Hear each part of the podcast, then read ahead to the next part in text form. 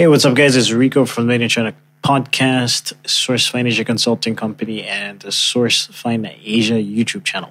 So, in this episode, uh, we actually split it in two. I had the chance to sit down. I think this is the third episode I've done where I sat down with one of my clients, um, and it's Mark O'Connell from DPS.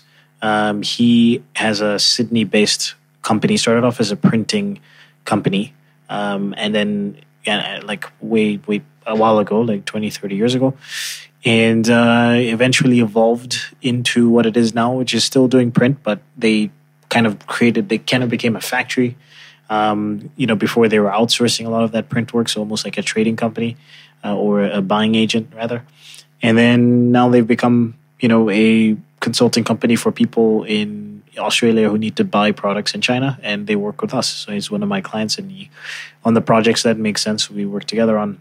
Um, for example, we did something for the Australian government with something like seventy-five thousand um, cotton messenger bags that we we produced here in China. So interesting episode. I think this is more of an episode on how your business can evolve over time.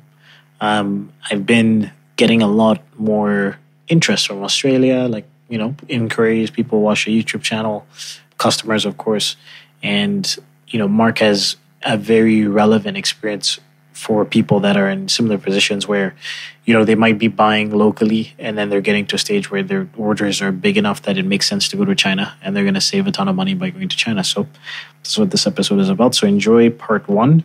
I don't want to be a product of my environment. I want my environment to be a product of me.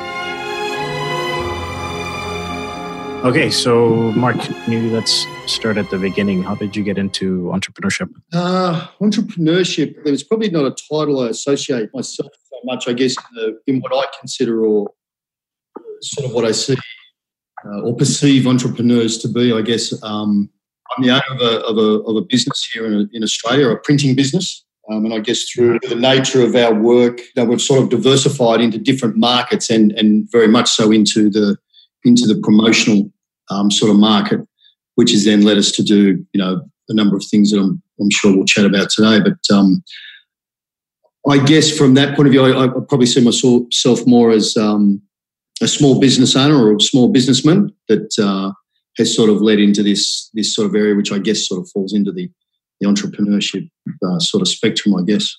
So, I mean, what, what do you view as entrepreneurship? I think of entrepreneurs as people primarily that come up with new ideas. You know, a number of the people that I've heard you interview, um, or people that have not, in, in some cases, not necessarily come up with new ideas, but taken a particular idea and expanded on it, or gone out very much by themselves to set something up to achieve something. Um, I guess I sort of drop into the, the entrepreneur sort of area, which is probably not the correct you know definition of it, but it's it's more I guess perception. That's true. I think it's probably changed over the years, right? Like over time. I think uh, right now, I think Gary Vaynerchuk talks about it. Is like entrepreneurship is is sexy, so everybody's an entrepreneur these days. Yeah, it's definitely a term that I think has evolved over time. I think in the old days, an entrepreneur was very very unique. It wasn't sort of a term that we heard so much a few years back, but it's certainly more of a term, and maybe that's why my, my take on it, perception of it is different to maybe someone that's a little younger. Um, whereas it's a, it's a term that I've heard for a long time, but it's certainly changed in more recent years, I guess. So you you started a small print shop, and then that sort of grew into what it is right now, and then you started sourcing from China. Yeah, that's right. I guess I sort of bring a little. I, th- I think I bring a different sort of perspective to to um, as I said, you know, listening to your podcast over over the last year or so. Um, I sort of come in from a different angle or from a different um, a way, a different way in which we're sort of approaching what it is we're doing. Um, I have a business here. I'm in partnership with another chap. Um, we've got about uh, about eight full time employees, and the core of it, or its core business, is it's a it's a printing business. It's a commercial print business. Um, we've been going for 20 years now. We started back in the late 90s, um, and when we started, we were purely a brokerage, a straight brokerage business in in the printing industry. So, if you need me to sort of ex, you know go into more detail there, I can. No problems as to as to how that uh, how that sort of type of business operates. But I'm sure most people are probably quite familiar with brokerage type setups. So, um, in that, yeah, you could give like a a 30 second overview. So it, it, probably sounds a little strange to some, maybe, um, but a brokerage, I, am you know, there's brokerages in all sorts of industries. Um, but in the printing industry, I guess um, it was really a case of uh, certainly going back a number of years in the, the type of printing that was done, which has changed a lot um, in these days. You know, in other words, moving from more offset or more traditional type printing methods into the digital world that we see today with wide formats and, and, and digital machines back going back a few years, if you had invested in that sort of printing equipment, it was very, very expensive. Um, and like most things, um, there are different, I guess, scalable sizes of printing businesses. And depending on what type of machinery you had bought, sort of pigeonholes you a little bit into what sort of printing you can do. Um, so if you've got a small machine and you've got a customer that needs to do a very large run, then obviously it's going to be a lot more expensive for you to do that through machine time and, um, and economies of scale versus somebody that's got very large machinery to do large print runs of say, you know, say it's 100 or 200,000 flyers or something like that. And conversely, someone that's got a very large machine, if you want a box of business cards, then that's you know, certainly not the, the most cost effective place to go to. So, from the brokerage point of view, what we would do is sit between the client and and quite a number of printers with different size machines, different capabilities, different attributes, different markets, and sort of bring that into one point of contact so that you develop a relationship with your customer where they come to you and they could get their business cards, their flyers, their whole spectrum of what they would need across their business from one place. And yes, you are sitting between them and the machine, but you're bringing to them the knowledge of knowing what sort of job goes on what equipment. Um, and so, from that aspect or from that business model, yeah, hopefully you're bringing the client, you know, good economies of scale across a whole spectrum of things that they might need need for their business. Yeah, that makes sense. Yeah, so that's how we um, that's how our business started in the nineties, in the in the late nineties, um, as purely just of that as that business model. We didn't manufacture anything um, and then as the years as the years went on, um, things changed in the printing industry, like like all industries. I mean, I'm going to sound a little bit old here, but when we opened up our first office, um, we didn't. I mean, the internet in itself was. this probably will make you laugh. The internet was very much in its infancy, and um, we actually had a, we had a modem in our office. There was four of us in this uh, small office. Everything was done. Mm-hmm. Uh, books and uh, audio orders were written out. They're all faxed um, or a fax machine. We had one modem in the office, which was a dial up modem. Um, and we had one computer, and that computer would accept emails. So we're back at a stage where there wasn't a lot done via via email. Very very small amounts of artwork, and I mean small amounts of artwork might be transferred um, via email, but very very little. So we really were sort of at the back end of, you know, where a lot of industries are today. So has that evolved? Um, so the artwork then was faxed? Wow. No, it wasn't even faxed. you you couldn't fax artwork because you'd have to shoot a plate for a printing press, um, and you couldn't do that off a copy. Um, it just couldn't be done. So so literally, I mean literally, if um, say for example you were getting a you get a business card done, um, you might ring that through and you might say, this not a new business card or whatever. Um, I would I would personally get in my car, drive about maybe 25 minutes, half an hour to where our typesetter was that had a computer, which there weren't many of that were doing this sort of graphic type of work. That typesetter would typeset your business card with your name and all your details. We would print one out on her black and white printer you would then take that, put that in your car, and then you would drive it to your client. So I was just thinking, like, um, if you were trying to get something printed in China from Australia, then how yeah, how would that? No, how would that work? It just it just didn't work. Um, I don't even think that was even on the that wasn't even on the spectrum. That wasn't even on the radar. Yeah, no, no there wasn't. Um, the only thing that you would have seen in that was printed in China would have been a you know like a Harry Potter book or something like that. Wasn't around then. Yeah, and so whoever was dealing with that would have had to fly oh, to China, without question. Well, we're going. We're certainly going back. Um, we're, not, quite going back to uh, little letters in, in in holes that you put in with a with a hammer and use the press like that. But we're certainly as far as um, moving of artwork as we know it today, the internet as we know it today, and, and, and moving files around as we know it today. Uh, this was certainly well before well before that. I mean, we've got to go through um, from here we got a three and a quarter inch. Well, we got a five and a half inch floppy disk, three and a quarter we get the USBs, then we go to then finally, um, then transferring files um, via PDFs through the internet, and then from there you go to your, your file transfers and things like that. So there's been quite a number of steps from um, from when you got in your car and drove a piece of paper to your client, and uh, and God forbid they put a full stop in there or something like that, and then you'd have to drive back, get it changed, and to to literally, you know, pressing a button and sending a file from Australia to China if you wanted to to um, to get something printed. Okay. The only reason I say that I was going to go, I sort of went down that path a little bit. That sort of leads into um, the involvement of um, our business through the involvement of the printing industry into the digital era of uh, digital machines, which then changed the face of printing massively. So a digital machine, as you know it today, might be can be something as simple as a, a coloured photocopier in your um, in your office. The ability to walk up to a machine and press a button and have a coloured piece of paper come out of it um, was a massive um, change to the printing industry. Probably not so much in um, in the environment of a business, in the environment of an office, that's not such a big deal. I mean, colour copiers came in, um, certainly in Australia, they were in in the, the late 90s.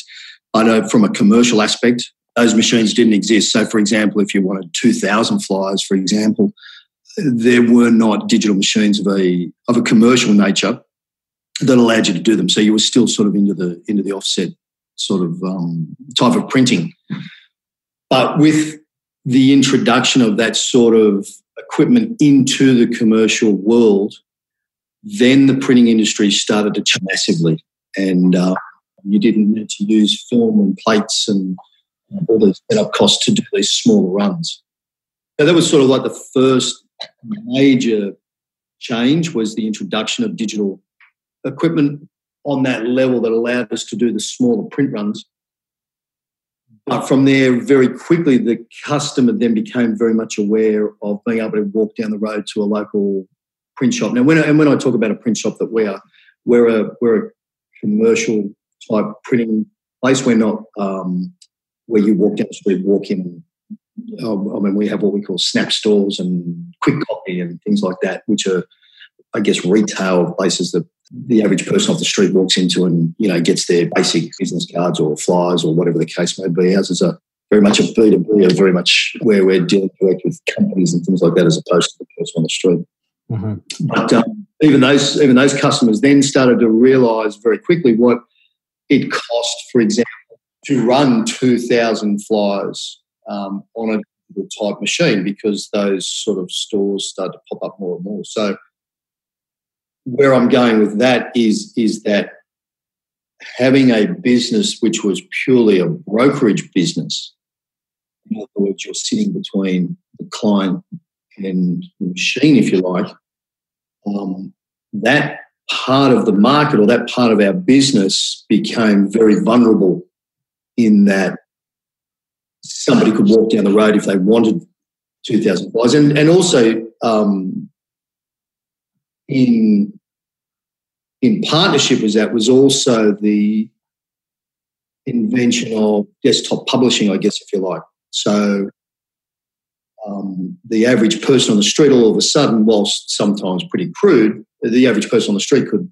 buy a program like Publisher, which was made by Microsoft, or very slowly get into self-publishing on their own computer. So that I mean that took quite a few years to, to develop to where it is now. But you can see that that part of our business or that part of the market was starting to shrink, and people were then being able to do these things themselves. And like anything, you know, once um, sort of things sort of starts to get into your business, then you know if you don't start to look at it, start to change things, then you know sometimes it can go, it can it potentially can go south. So, what did you start to change, and then how did you? I think from what you told me before, with the internet and and your client base growing, people started to ask you to actually buy source products for them. Yeah. So what happened very quickly from from from where we are just just there with the digital side of things, we were then we then made the decision in our business to put our own manufacturing equipment in as far as the digital market goes, so wide format and digital type of work. So then we were able to produce that work more cost effective than buying it off somebody else, and therefore we could then service our customers again. So that ramped our business up quite significantly. So we were sort of like we went from a situation where it was sort of like, you know, this thing's starting to creep away in at this end of the at this end of the town. But then we took the step of which was a big step for us, um, putting in all of our, we invested the money and put our own digital equipment in house. So we had a typesetter, we had a graphic designer, we had our own digital machines, we had our own wide format machines. Um, and of course, that enabled us to then produce it for a much more cost effective than giving it to somebody and on selling it, obviously.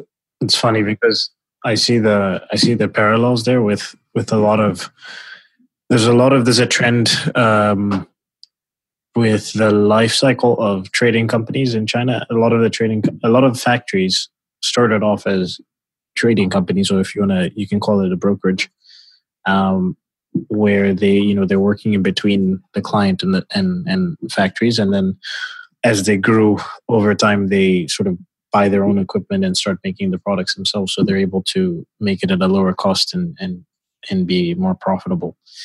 Um, I don't know if I don't know if like that's necessarily something that I want to do because I know that running a factory is, is pretty intense. But I was just it's just interesting that I, I saw the sort of the parallels there. Yeah, and that's you know what Rico, that's an exact parallel. That's an exact parallel because um, and I wasn't sure if you were going to say that, but it potentially lends itself to I guess to some of the trading companies not being around for maybe as long as they'd like to be because yeah yeah, as um, as the internet changes, as um, things change, as as exactly what we're talking about now. Well, it's I mean it's already happened, right? Like because if you think about the early days of Alibaba, or even before Alibaba existed, trading companies used to benefit a lot because they had um, they had English speaking staff and and there was no real way for somebody to deal with a factory directly in, a, in an effective way if if they weren't in China, you know, full time. And even then, they might still want to work with an agent, um, and you know, those agents because the agents can speak both both languages. And then even with uh, the invention of Alibaba, the opening of Alibaba, still the vast majority of the companies that were first on the platform or had the sort of staff to deal with uh, foreign sales were still trading companies and the factories just want to focus on producing they don't want to focus on the sales side of things yeah. But what's happened since then is people have become more savvy. Um, they figured out ways to sort of suss out, you know, the trading companies and work directly with the factories. So the trading companies are already beginning to suffer. Um, and then I think personally, like I, I talked about this when uh, in um, I did a I did a panel at the Cross Border Summit and the YouTube videos up there. I said that what's going to happen is, and it's already kind of happening, is there's going to be more direct, uh, direct communication between the clients and the factories. Platforms being set up where a client can go on this platform, find the factory, set up the order, do an inspection through the platform, take a virtual tour of the factory, see their products as they're being made um, through you know videos that are cameras that are set up in the factory and, and sort of monitor the, the whole production process from their computer through a platform. And that's that's what's going to happen, you know. So that lends itself to be like, okay, as as a creating company, you have to innovate with the times. And I think for me personally, I I, I think that people are always going to need experts to consult with. Absolutely. Um, without cutting you short there, and I hope what I was saying before didn't sort of labour on because, yeah, I can I, I, can see exactly what you're saying with the trading companies, and that's an, that's a, that's a perfect parallel to to what was potentially could have happened to us. Mm-hmm. Sorry, but leading from um, leading from that, that digital side, it then I guess opened our eyes up to the need to look at being able to diversify. Uh-huh. So, with the success of that introduction of that side of the business and bringing in that manufacturing equipment, similar to what you're saying with the trading companies turning into factories, um, we obviously saw the benefit of that. Uh, and in our industry, uh, I guess for those that want to get into it, and I suppose we're a little bit more malleable or a little bit more flexible in doing it, coming from the background of being a broker, or you know, it's not a bad terminology or a bad um, parallel with the, the, um, the trading company. Is that I guess unlike starting out as a factory, we were more open to change and more open to looking for for different things to complement what it was we were doing, as opposed to having invested all this money in a particular type of machine. So mm. from the digital side, that's where we sort of lead into what I guess you and I are talking about. We moved also into clothing. Um, and when I talk about moving into clothing, I'm purely talking about buying um, clothing from our trade suppliers here and embellishing it with a with a company logo or something like that. So, um, you know, whether you're screen printing something on the back of it or embroidering something on the front of it. So, when I talk about clothing, we haven't actually got into the textile market, so to speak, as far as touching anything like that. But if you start to think about it, say, for example, you've got a say you've got a plumber who's one of your customers and they come to you for their business cards and their invoice books, for example, and then they want to do some flyers, well, all of a sudden now you can, you're printing their business cards. You might still have to send their books out to a traditional printer, but then you're printing their flyers. Now all of a sudden they need some t-shirts or some polo shirts with their company plumbing name on it. Mm-hmm. Uh, too. So we sort of got into that. And from there, we then moved into the promotional market, and which brings us to, I guess, where we're sort of heading to as we speak. So the promotional market then became part of our business. So our business was then a, I guess and still is, um, on the offset side of printing or in that part of the printing world. We're still a brokerage, but we have our, but on top of that, we have digital. We also do all the clothing and we also do all the promotional merchandise that a company may need. So promotional, for like for example, the um, we did we've done two orders with uh, with the the government, and one was like a stamp, and the other one was a bag. Would you would you consider those the promotional products? There, that's that's probably where we've sort of leveraged or not leveraged. That's where we've worked towards over the last ten years. I guess talking about a promotional product in its infancy might be a company mm. that wants um, probably not so much magnets. I guess that still falls into the printing side of things, but they may want some pens or mm-hmm. they want some, you know, they might want a squeegee ball to in the shape of a toilet. You know what I mean? To to give to all the yeah, clients yeah. or something like that. So when we talk about promotional stuff, um, that it started in its infancy with just your very basic sort of promotional items that a that a that a small business might might have. It might be a, a reusable coffee cup or something like that. So so orders back might have been for fifty of those or hundred of those or or something like that. So it was all pretty sort of um, in the in the early days. That is, um, it was all just that you know very run of the mill type promotional sort of stuff. But from there, it obviously then over the years over the last, and I suppose we started playing with promotional stuff maybe 10, 15 years ago.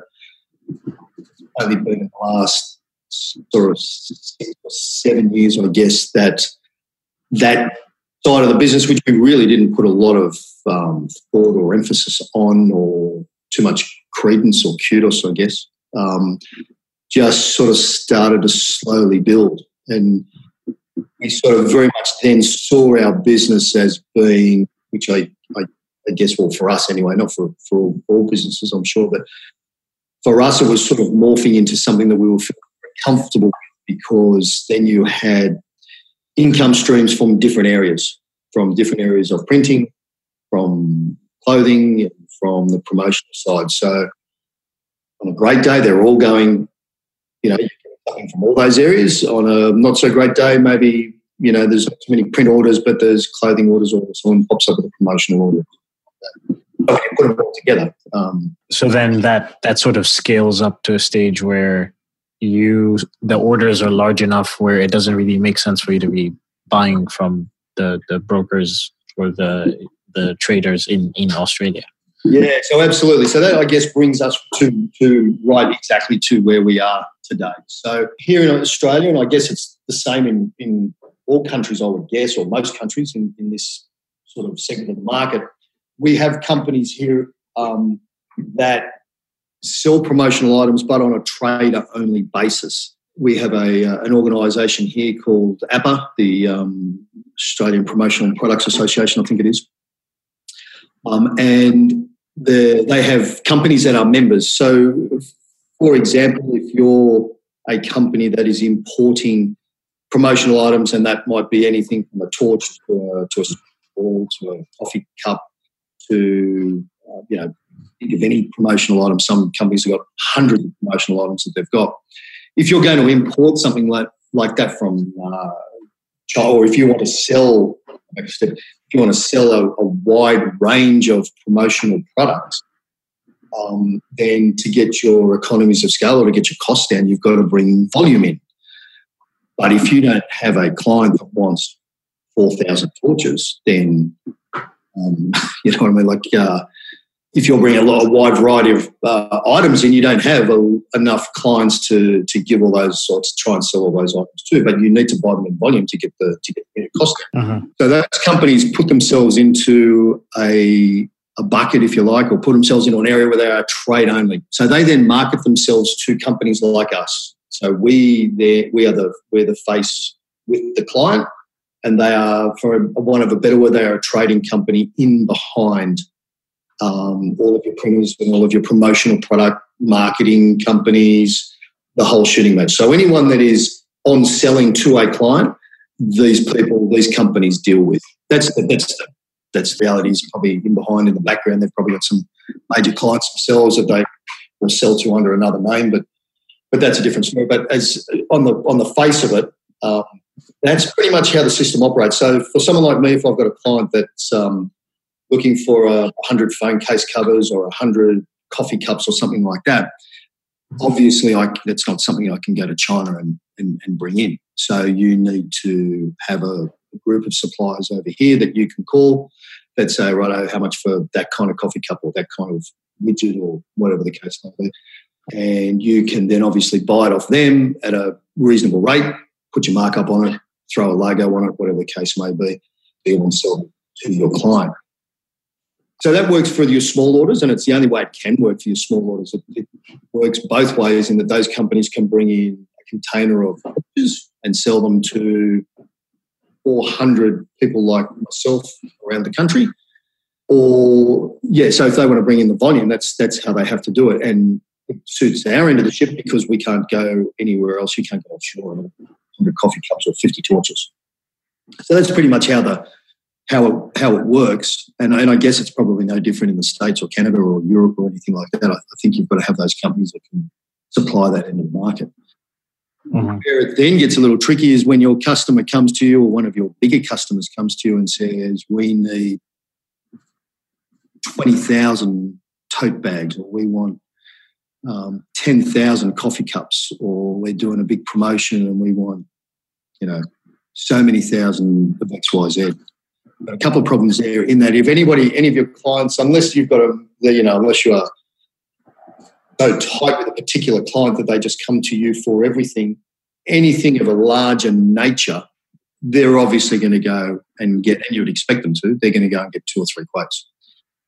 So one of two things is going to be happening there. Then your competitors are going to be going to the same trade suppliers that you're going to to ask for 5,000 coffee cups or whatever the case may be. Mm-hmm. So within that, those circles, they'll know that there's an order out, especially if it's a big order. Um, they'll know that they, they might get two or three inquiries from different promotional companies or marketing companies that are coming to them to, to, to buy then it becomes a price war between yourself and maybe two or three or four others as to who wants to put the least amount of margin because you're all buying it from pretty much, you know, one or two same or price.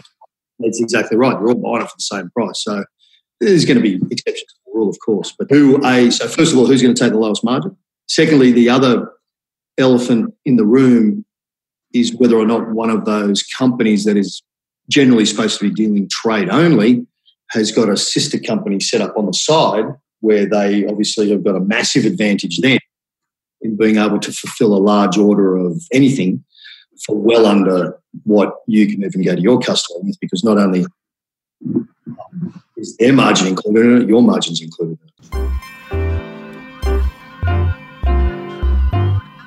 Hey, what's up, guys? We will return to regular scheduled program shortly, but I just wanted to let you know about a new service that we just launched. It's a design for manufacturing service. We've hired a very, very fantastic industrial designer who has experience working with uh, doing DFM for uh, South American manufacturers as well as Chinese manufacturers.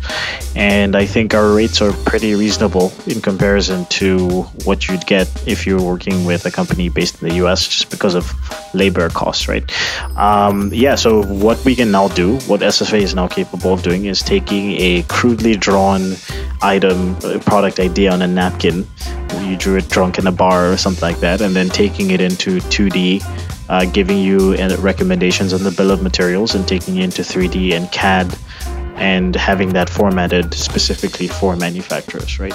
So we're doing a beta launch at the moment. Um, official launch date is June 4th for the beta launch. Um, for anybody that gets in before the beta launch, there will be a special discount. Uh, so if you want more details, go to the website and shoot me an email. It's rico at sourcefindasia.com, R I C O at sourcefindasia.com, and just say DFM service in the subject line. Cheers.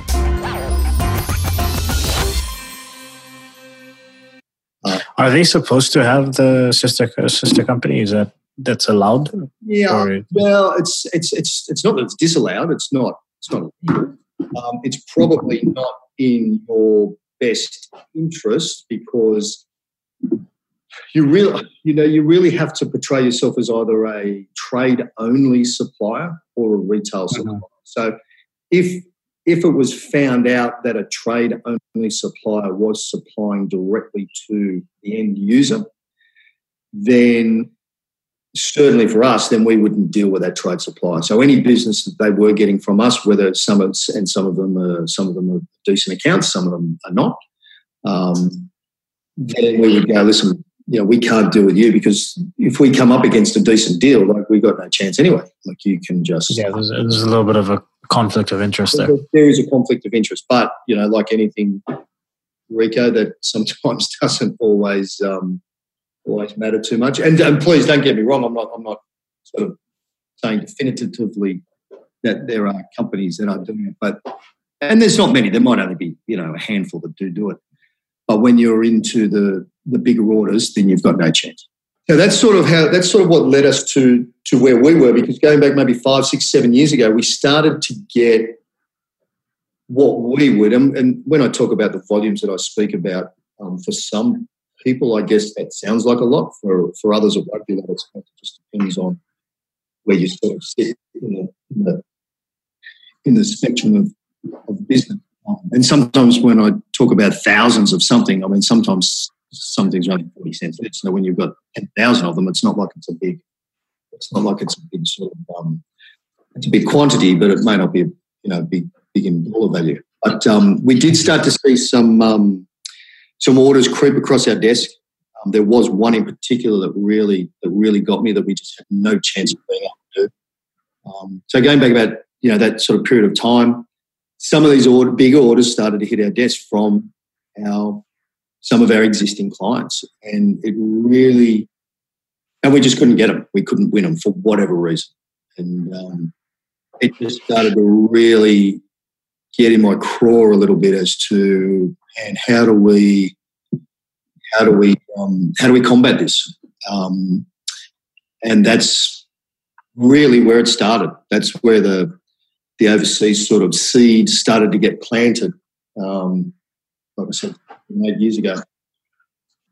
In having these orders come up and not being able to do anything about them, not being able to sort of control the destiny of them, I guess, one of a better mm-hmm. word. And it's like anything, if um, you, when you've got clients, when you've got good clients, and, and, and if you've got clients that are ordering in volumes that require you to go offshore to obtain that product, then you don't want somebody else playing around inside, whether it's for whether it's just for that product or whether it's because once you let somebody in, then you know you always run the risk that they'll be able to do more things for that client.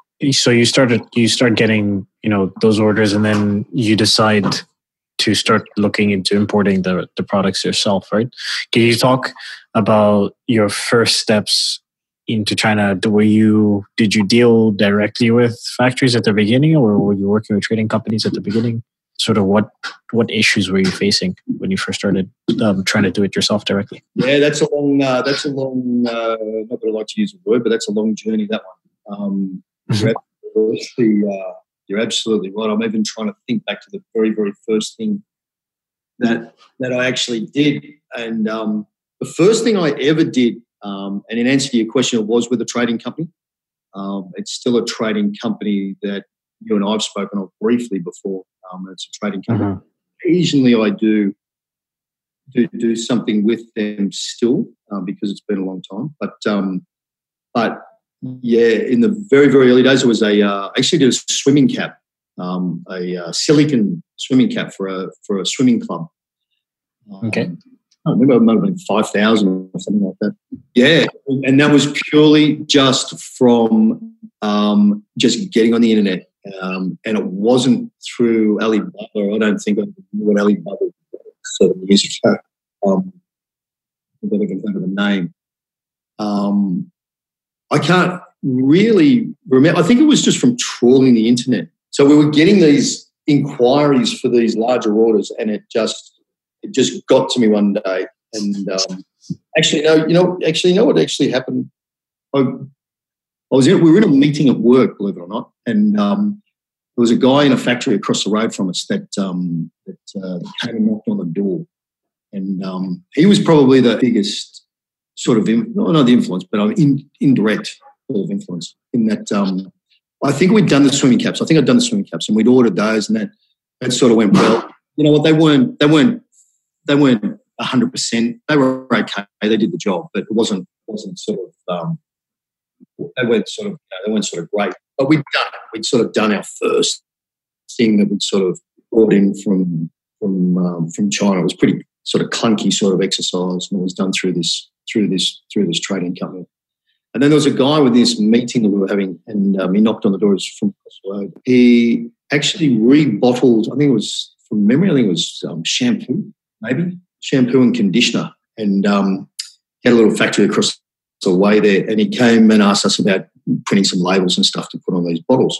And I got to talking to him, and um, he said, "Yeah, I've got these. Um, I've got all these bottles." Um, shampoo and conditioner into, and um, I'm starting to bottle my own stuff because the guys here were, you know, they were touching me up, and then I couldn't, I couldn't make the the margins I was making getting into stores and all this. And, and so I started chatting to him. And it turns out and this is the Reader's Digest version, obviously, but um, he uh, he literally jumped on a plane. I think he I think he even went to the Canton Fair, believe it or not, and um, and said he went in there and he found someone to make a bottle and went to their factory and came back and had this order of bottles, these little plastic bottles.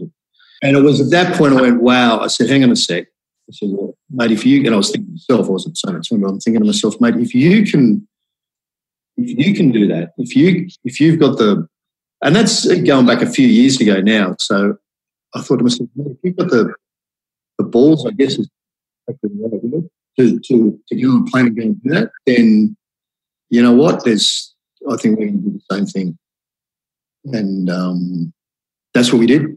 So yeah, so what were what do you remember about that time? Like, what were some of the issues that you faced when you first started communicating with with the with the with the trading company? Yeah, the trading company for that was you know what that wasn't too bad. Rico, the, probably the probably the hardest thing for that one would have been the uh, the the language barrier. Certainly with some of the places that I've dealt with since, the the language, the the, the comprehension of the English language is far better than what this particular company had um, back in the time. That was probably the biggest hurdle. But being a very small order, being an order that you could um, throw on a DHL and land on your desk, which I think happened, um, you know, came in three or four boxes and it wasn't a big shipment and there weren't really, you know, shipping documents and all sorts of stuff to go with it. That was a, it was, a, it was relatively it was relatively okay. I suppose the biggest problem then was is when we, we got the first shipment in, they were probably a thinner silicon than I would have liked, and there were there were production issues with it, not enough to you know turn the client off, but certainly things that I would have probably preferred were better. So when we went back for rounds two and rounds three and ordering this stuff, trying to get the product actually changed to something that was better than before, that was that was the tricky part, and that actually just never happened.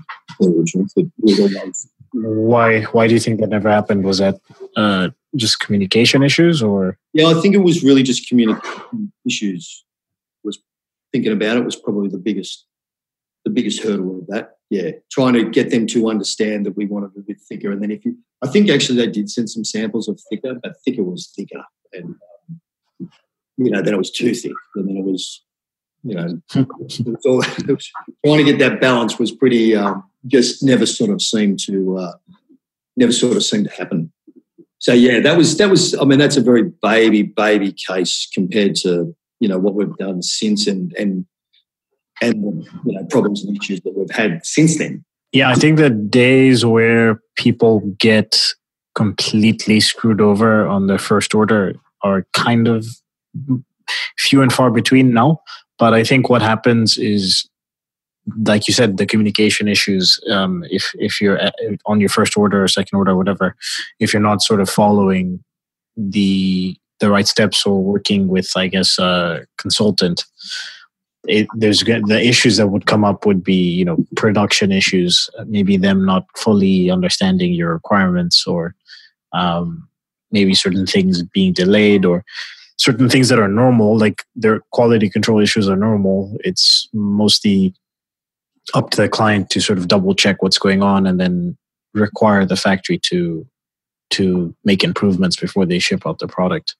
So I, it makes sense. Like I, I mean, I know a lot of people that actually one of my one of my closest friends who could get free consultation from me. He he placed an order. His first product like just kind of found the factory and then placed an order. I think it was like the second or third supplier that he spoke to, and then things worked out for like a year. And it was a handshake deal, but then over time he realized that he had to formalize that relationship. So it can work out. I just obviously I always like the reason why I do the podcast is is to encourage people to to take you know the right steps from the beginning. Yeah, you're you're absolutely right. It, it, it can work out, and I guess again, it also depends on what level you're playing at. Yeah, for some people, thousand dollar order is a big deal, um, and and you know that might be for some people. It's, you know, for the what I call the true entrepreneur, I guess that might be everything they've saved to do towards a particular product. You know, it's a little bit easier for me to say when you know, whilst it's it's it's not something that's happened overnight, it's taken 20 years to build a to build a business. But you know, for us to to maybe dip our toe in the water with China for a thousand dollars US is not such a biggest bigger consideration as somebody that that might be everything they've saved. Um, and so that also, I think, lends itself to the risk level you're prepared to take. I mean, if you were saying to me, "Don't worry about your thousand dollar order. How about you make a hundred thousand dollar order?" Then then wow, that's you know you're starting to producing that, or even for your first order, and it doesn't. I mean, a hundred thousand, you know, probably ridiculous amount of money, but um, you know, even a, even a five thousand dollar, the way you in which you approach that and the, the the mitigating circumstances or the mitigating risks that you build into that transaction, you know, is all it's all going to change. And and I think you're also right. I think people's first experience into doing, depending on what it is they're, they're, manufacturing and depending on the complexity of what it is they're trying to manufacture. Like if you're doing a tote bag or a versus a, a watch, for example. I mean, they're two. The production side of things is very, very different.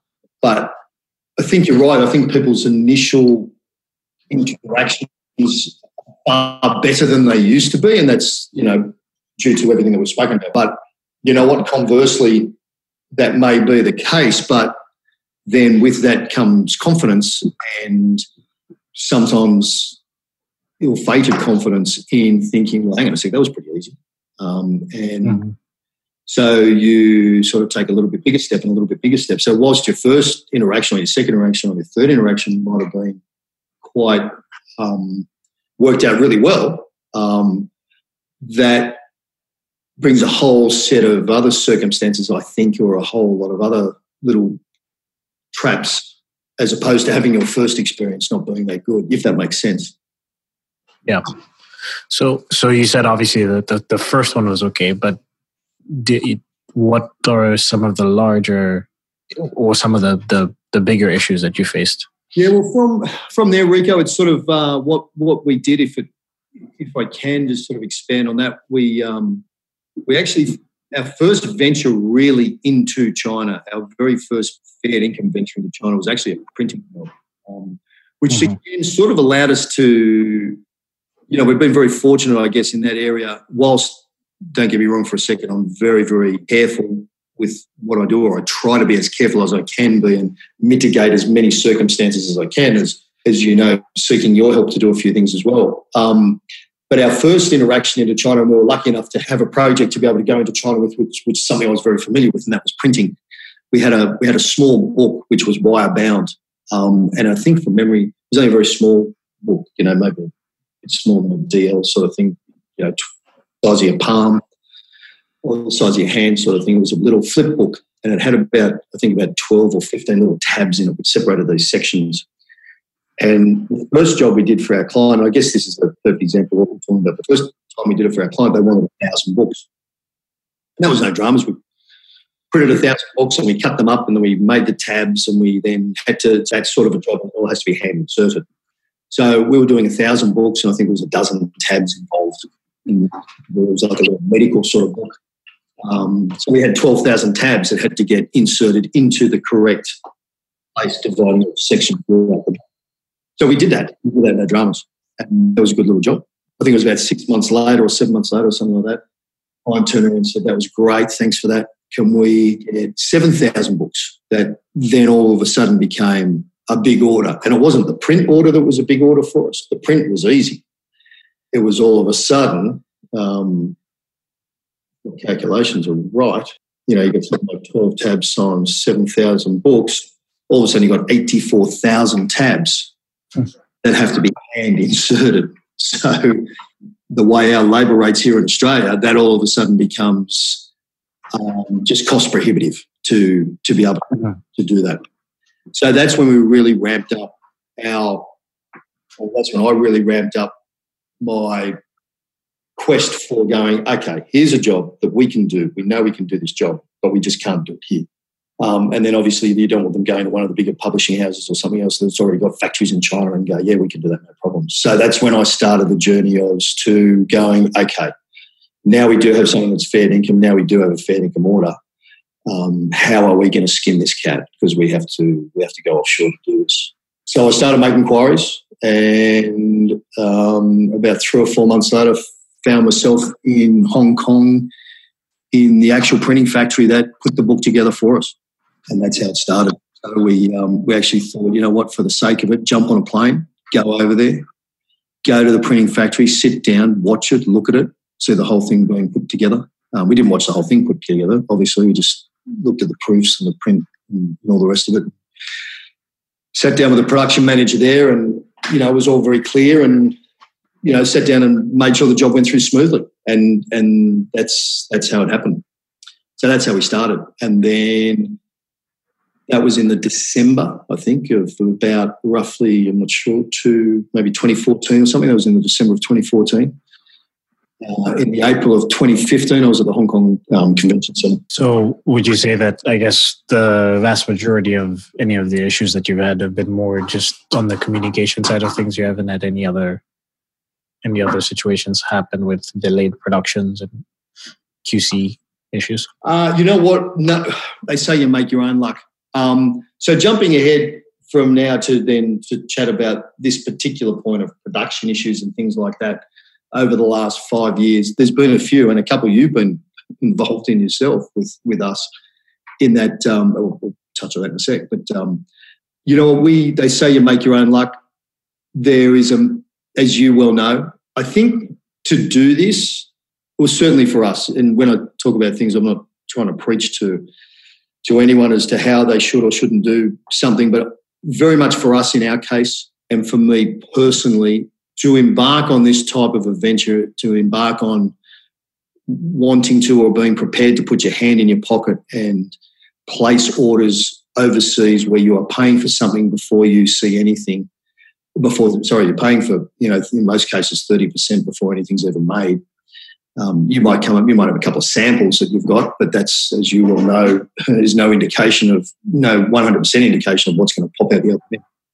To paying 100% for something that hasn't even been put in a container yet before it sails towards you, I think, well, for us, involved a massive, massive amount of research, um, a massive amount of hours in searching for, and I'm just talking about one product. So you might find one product um, that you're looking for. And for us, it's a little bit like you um, in that our phone can ring and I can be looking for any any particular product, as opposed to being someone that's developing their own product and they're looking at something very very specific, like a set of headphones, whatever it is they are making themselves to then go to to China to source a company to build it. We are dealing in absolutely anything can get thrown on our desk to you know from packing ribbon to to, to anything. So so when something hits our desk, um, it may be something I've never researched before.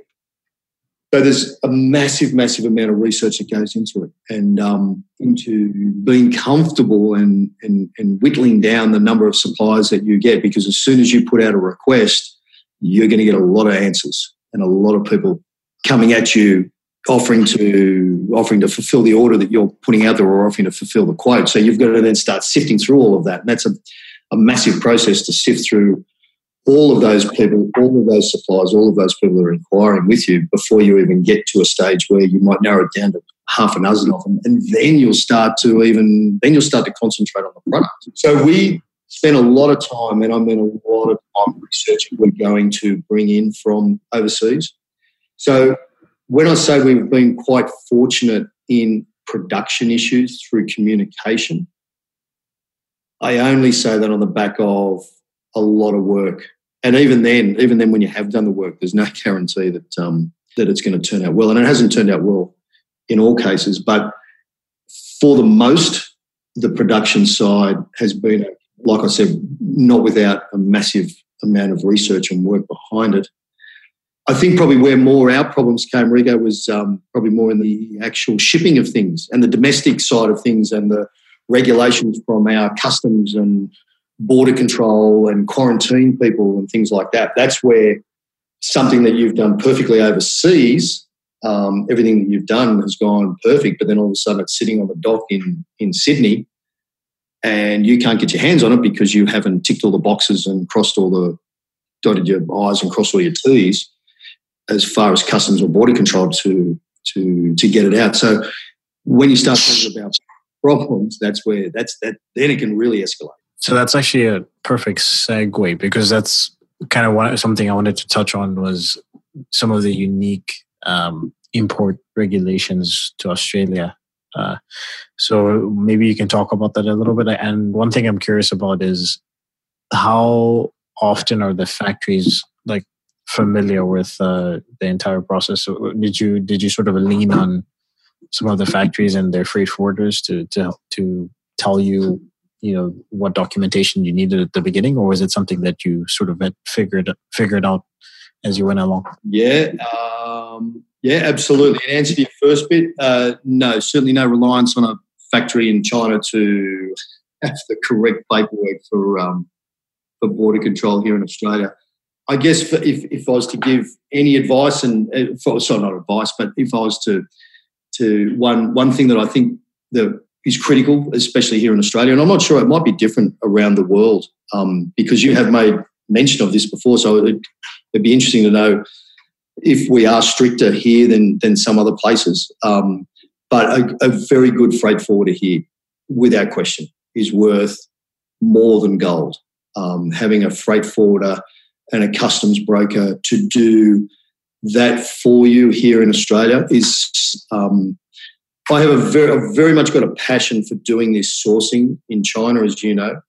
I don't have a passion for customs and documents and um, trying to understand all of the regulations that are required for every single different piece of equipment or every different piece of product that you want that, that you might want to bring into a country. So for us, our freight forwarders and our custom brokers are they're my they're my lifeline because without them, as, as you and I will probably touch on in a minute, we you know you could have some massive massive problems, um, and they're not problems that happen in China. They're they're problems that are they're happening here in your own country. So for us in Australia, um, you know, we are quite strict down here. Um, the, but you know, it, it's sort of like an island. It's a big island, but it's an island, um, sort of, you know, away from everything else. So our quarantine, um, our and border control for like pests and all sorts of things like that um, is very, very strict. Um, even down to the point where if you ask the factory to uh, palletize a product for you because you don't want it to come over as single cartons on a ship or a, or a flight for that for that matter.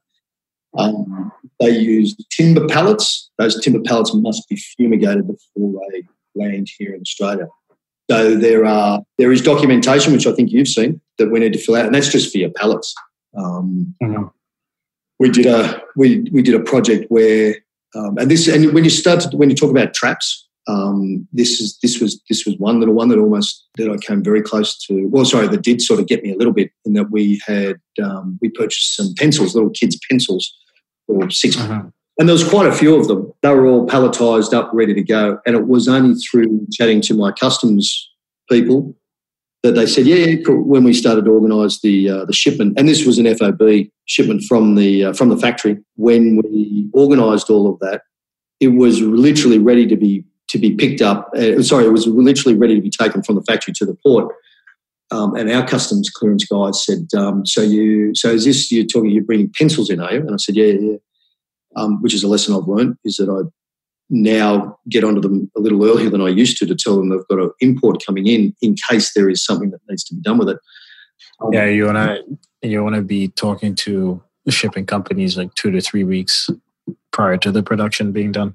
Absolutely, and you and you've hit the nail on the head prior to the production being done, not not, not prior to the thing being ready to ready to leave the factory. Um, I mean, I, actually, ideally, you want to talk to them at the beginning, but I know that. I mean, I guess you want to talk to them at the beginning if just because if there's specific things like certain certificates that you need to have that might be made that might be actually uh, actually a deal breaker with the with the factory that you're dealing with but i know at the same time if you don't have a good relationship with this shipping company or freight forwarder, they're going to feel like you're wasting their time if you're talking to them about something that's going to be completed in two months. You, you hit, know? hit the nail on the head. You've absolutely hit the nail on the head. You have to, it's, it's, it's a juggling game. It's a juggling game. And that's why I say having a, a good one, because when you're starting out, I found when I started out, I'm actually dealing with my second freight forwarding company because, and I, and I feel sorry for them because I think the first chaps that I was using, I just, I, I used to just bust their ear too much because I, because I didn't know anything. So every time I went to do something, I was ringing, going, "How do I do this? And when do I do this?" And blah blah blah. And we weren't really spending much money with them in the early days. Um, so in the end, they're just going, "Mate, what are you? You know, what are you doing? Like you, are just you're just killing us." So um, it was sort of like lucky for the second one that we got involved with. We were sort of a lot further down the track, so um, you're absolutely right. You've got to, you don't want to be bombarding them too much, but you still need to be able to, when you've got something that's fair income and on the go and ready to roll, that you are asking the right questions before it is produced. All right, so that's the end of part one of uh, the DPS special. There's going to be part two coming out soon. Um, so stay tuned for that. And like I said, if you want to join me in Chiang Mai, I'm going to be hosting an event for the sourcing table. There's going to be a link in the show notes, and any of the references that we mentioned in this episode will be in the show notes at sourcefindasia.com slash made in China. The YouTube channel, Sourcefind Asia, all one word. Instagram, Asia. And of course, just our general website, sourcefindasia.com. Cheers.